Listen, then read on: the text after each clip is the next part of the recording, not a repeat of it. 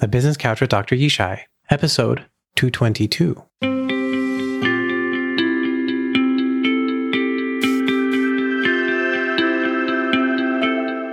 Welcome to the Business Couch with Dr. Yishai, where psychology and business sit down to chat.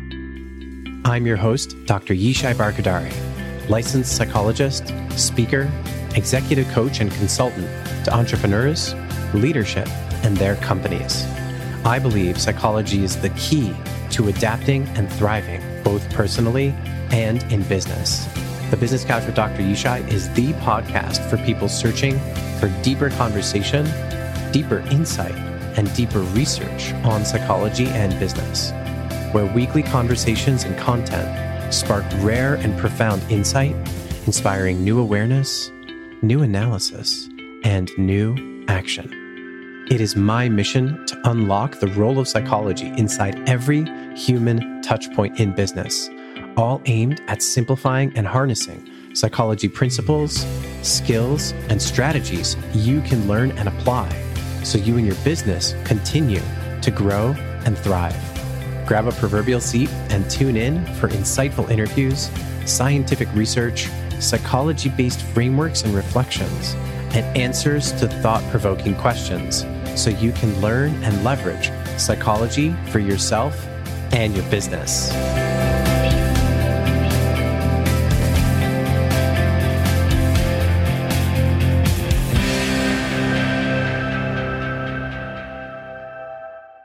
Join me in welcoming back Zander Sprague, licensed professional clinical counselor, award winning speaker, and author of three books, including the Amazon bestseller, Epic Begins with One Step Forward plan, achieve, and enjoy the journey.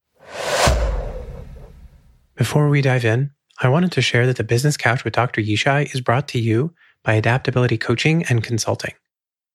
If you lead a seven plus figure business and want to reach the next level for yourself and your business, if you have passions, goals, and dreams and want to continue to strive as a team, a leader, and a visionary without risking burnout, if you have overcome challenges, developed wisdom, and know that adapting is not just for surviving, but a core part of thriving, then adaptability coaching is for you.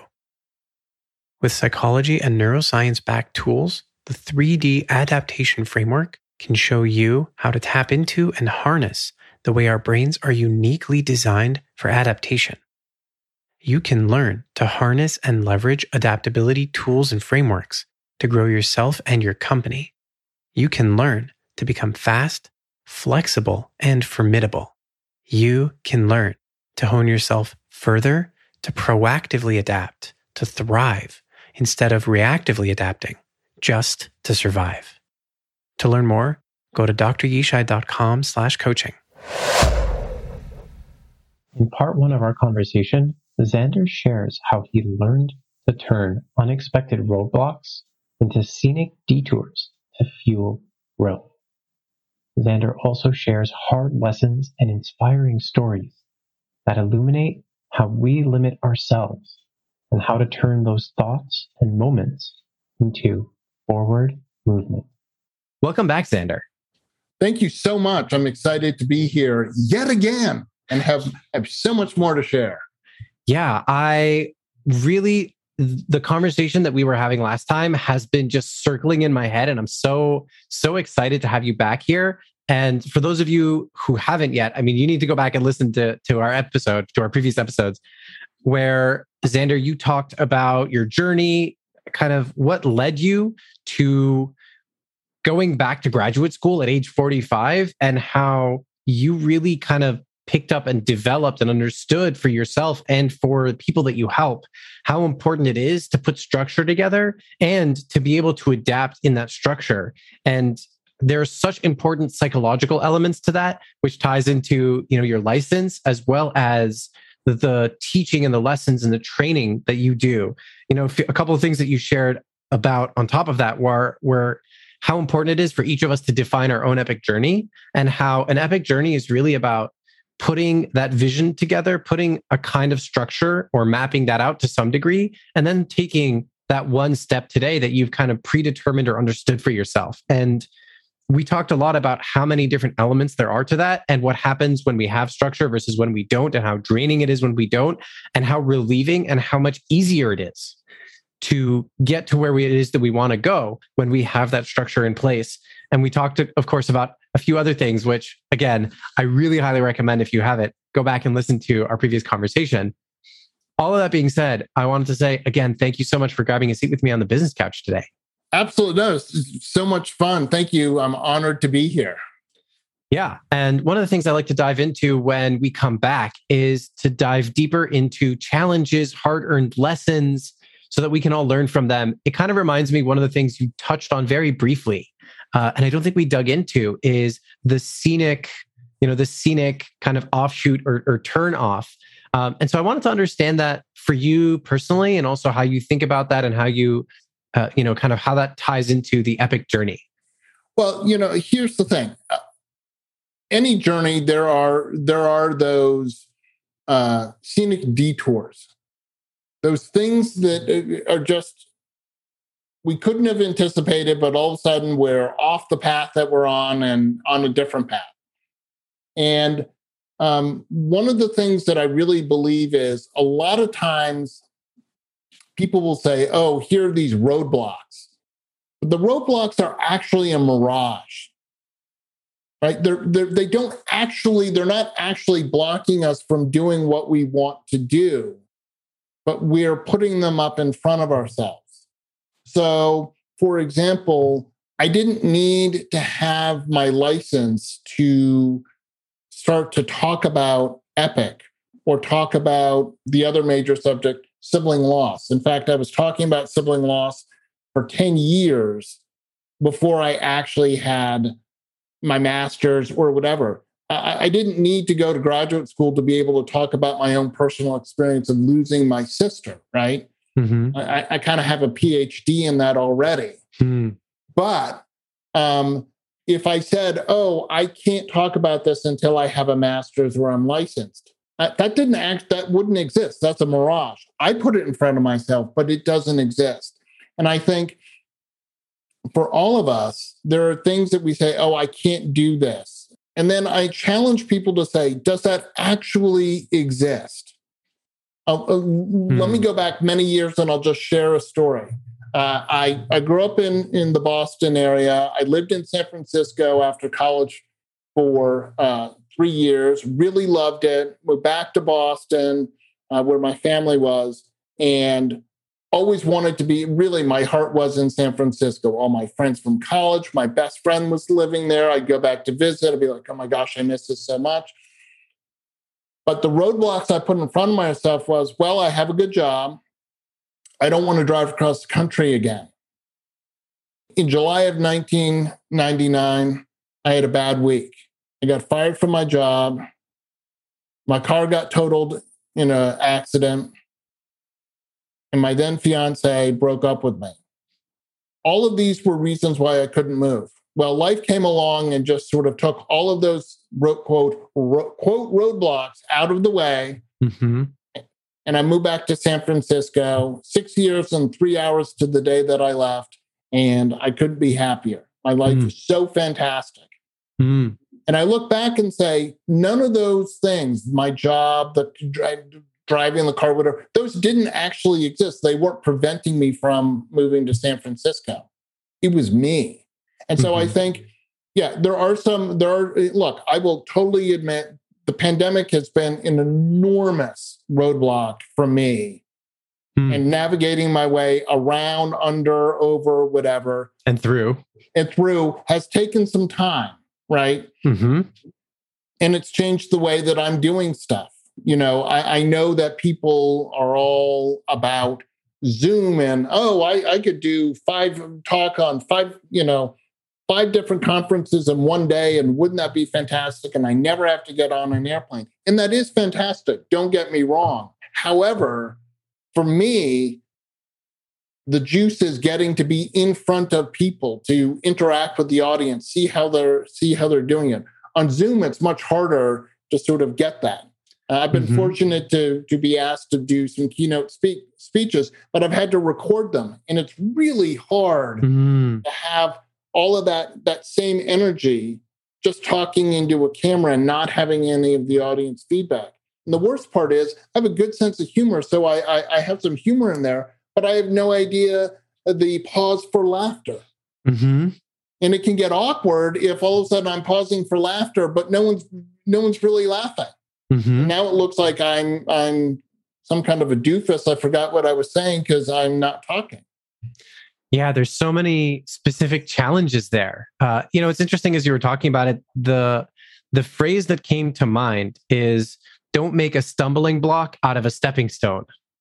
Uh, absolutely, absolutely. And, you know, and, and, and the and the key there is to stop, assess, plan, achieve, and enjoy that journey that that you're on. You know, sometimes those detours are the best thing take us in a direction that, that we could never have imagined. I was talking about how uh, structure is important. We as human beings are creatures of habit. We like to do stuff. I used to drive down to Silicon Valley to, to my job. And uh, even though I know better, I think we all get in, we get into ruts. I had one way to get to work because that was the most efficient way to get to work. And that's not a bad thing. But it wasn't until I was literally forced to consider alternative routes because there were two huge accidents on either of the freeways I would have taken. So I had to find a different way to get home. Mm-hmm. That I discovered a much prettier and just slightly longer way to get home. But I started to, like, if I had a tough day, I might take that alternate r- route mm. because it was prettier. Mm. And it was, it, it just filled my you know just filled my bucket of of like relaxing and feeling good. Mm-hmm. but i find it really funny that even though i know this and i know we all know this we are we, we just say well this is the way i've done it so it's the way i'm going to always do it. We don't entertain that there's a different route.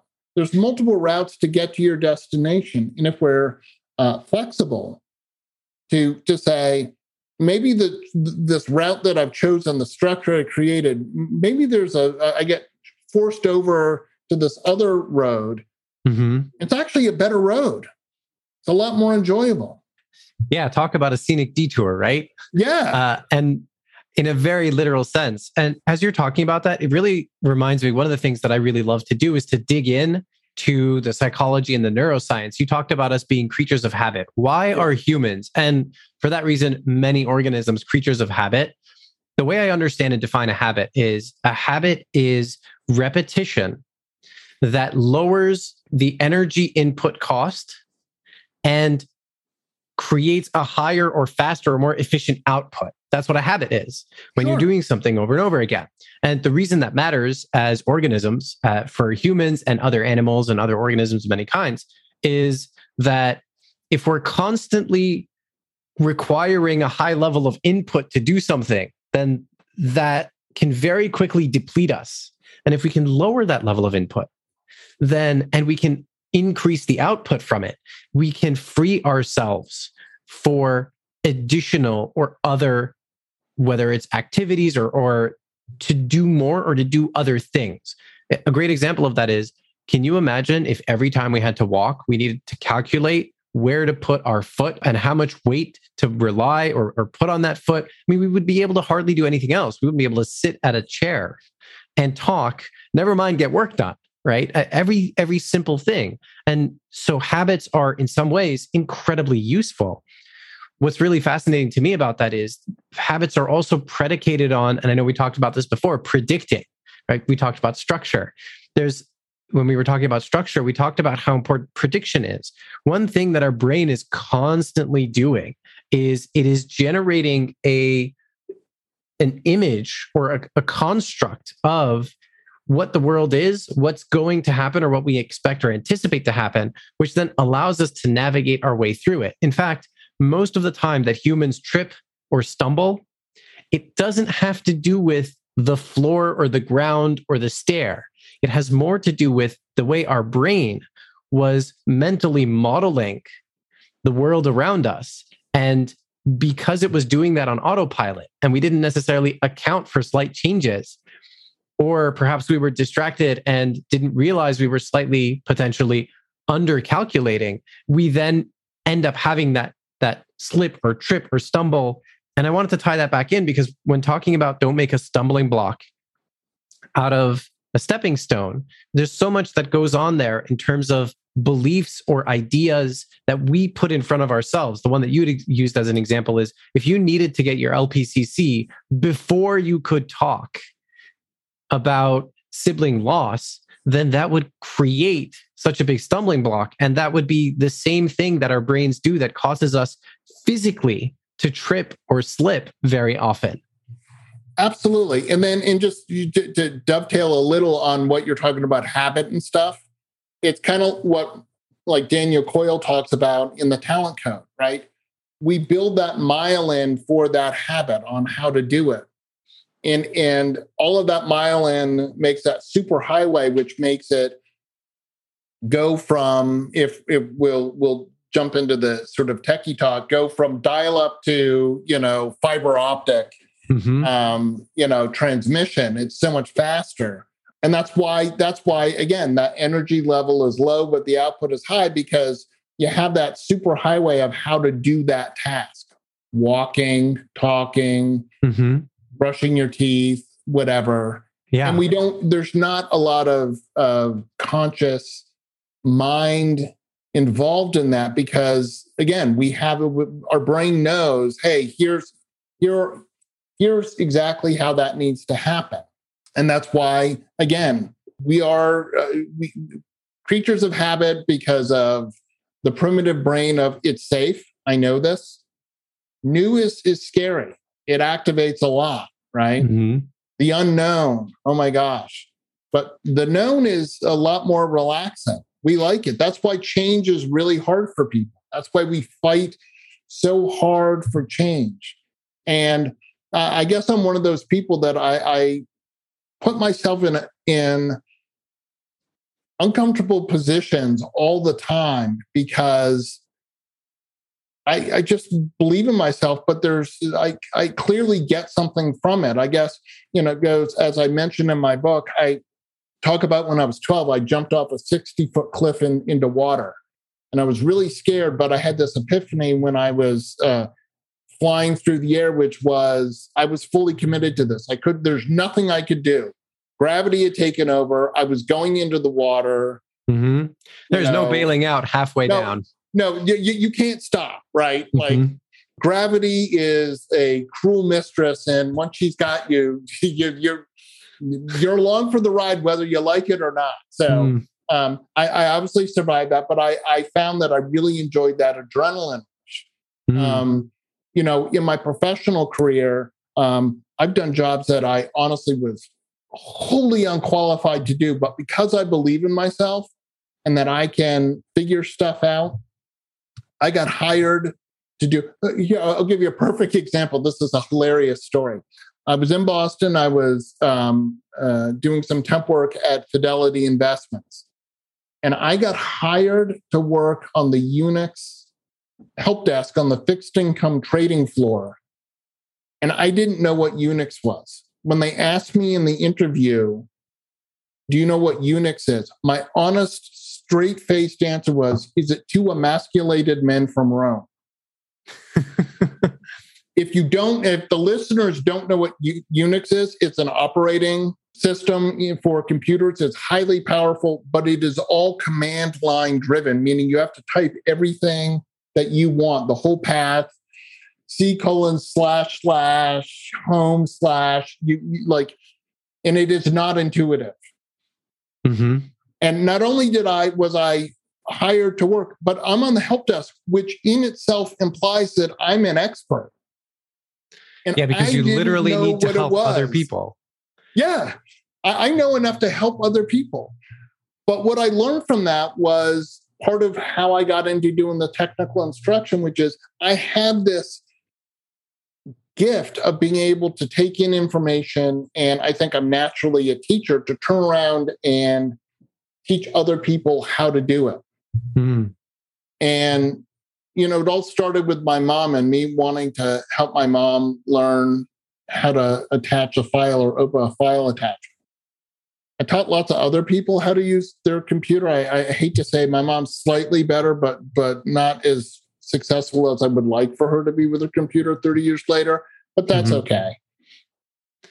Yeah. One thing I'm hearing is that for you, you had some experiences earlier in your life where you either really kind of pushed yourself or discovered when you were in unfamiliar and and really knew very very much the kind of like unqualified circumstances oh right? absolutely that you discovered that you can really get on that learning curve yourself and that you can be of help or service to others who also want to be on that learning curve or maybe struggling at some point along that process. And that to you really showed you how naturally you are a teacher and how passionate you are about teaching, and also showed you about your own gift or power to learn something quickly or to master something.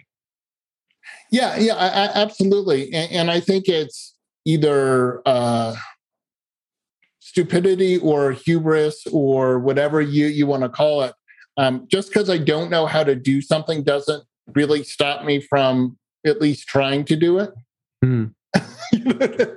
and but I think I think that's what's key, right? I mean, as I said in in the last show, I really don't see myself as an author, and yet I've written and published books.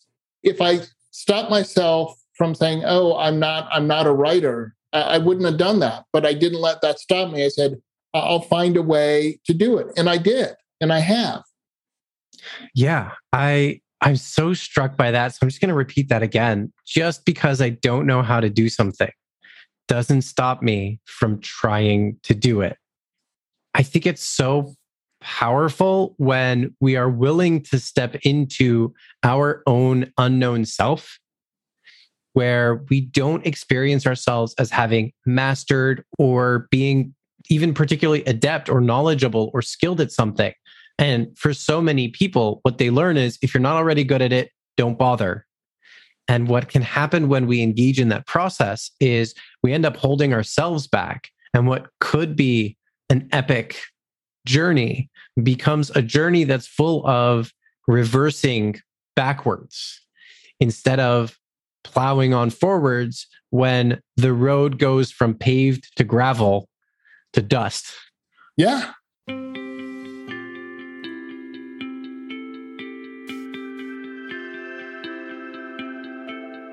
Thanks for joining us today on the Business Couch with Dr. Yishai. If you enjoyed today's episode, take a moment to rate and review the podcast. It helps grow the show and gives more people like you the ability to learn and grow.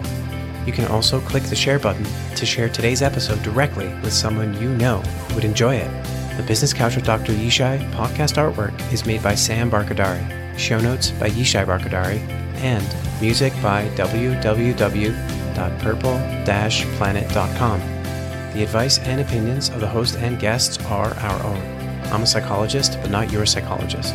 The conversations and content of this podcast do not contain or create any psychology practice, diagnosis, or therapist patient relationship with either the guest or the listener.